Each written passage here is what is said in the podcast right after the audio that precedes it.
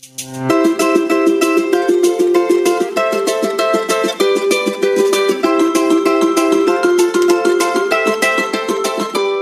stars of our story today are Balaam and his faithful donkey. It's an amazing story. It's one of my favorites, but I can never remember where it's located in the Bible. It is hidden in the book of Numbers, starting at chapter 22, where we read that the king of Moab was becoming very alarmed at the presence and the huge population of the children of, of the Hebrew children, the people of Israel, and they were led by Moses. They were wandering around the wilderness. They were getting close to Moab, and he was afraid of them. He offered to pay Balaam to put a curse on the Hebrew people.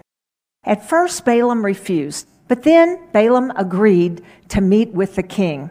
He saddled up his faithful donkey and they set off for Moab.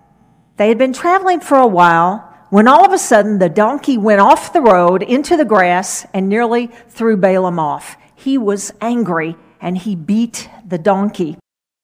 Balaam did not see what the donkey had seen an angel with a sword blocking their path. They continued on. They got to a place in the road that was very narrow and there was a wall on either side.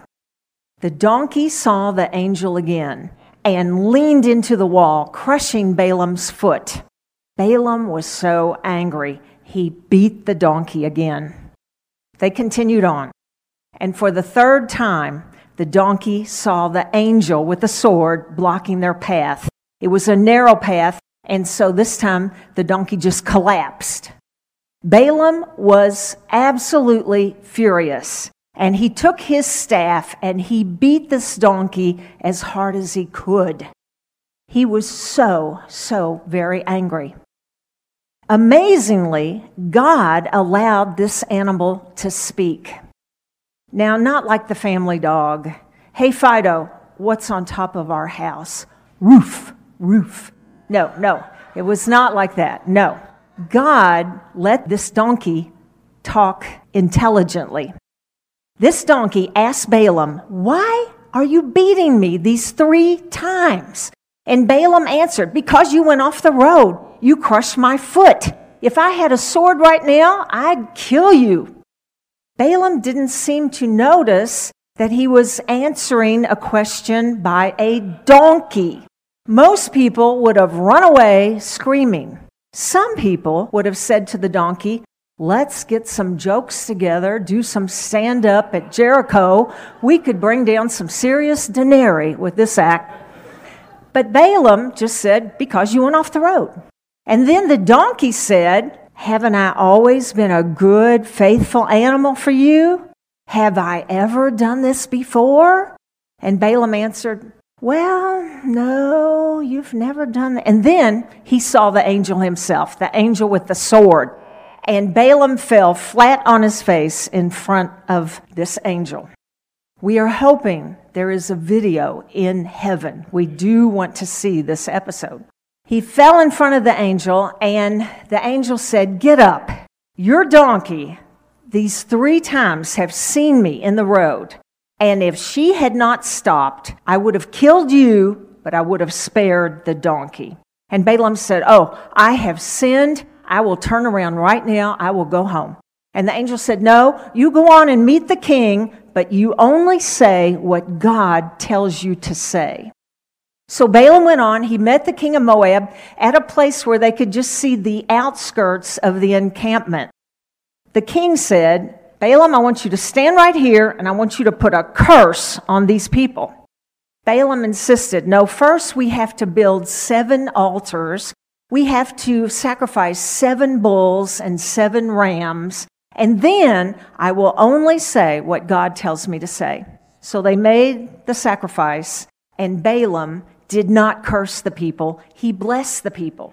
The king said, No, no, I want you to curse the people. You're not getting the picture here. We need to go to a different location higher up. And so they did. Again, they built seven altars, uh, sacrificed those animals. And again, Balaam did not curse the people, he blessed the people. The king said, No, no, no. I want you to curse these people. I want bad, bad things to happen to these people. You still don't understand. We need to go to a different location higher up. And they did.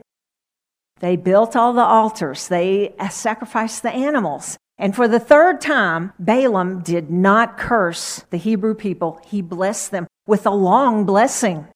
By now, the king was furious. He said, You have not cursed these people, you have blessed these people. I will not pay you one cent. Get out. Now, this king could have killed Balaam, but God blessed Balaam because he did obey God. And so Balaam was allowed to go home riding his faithful donkey. Let's pray. Now, Lord, we love this story. We thank you for this story about Balaam and the talking donkey. We pray today that if there would be anyone that would try to curse us, that you would turn it into a blessing. In Jesus' name, amen.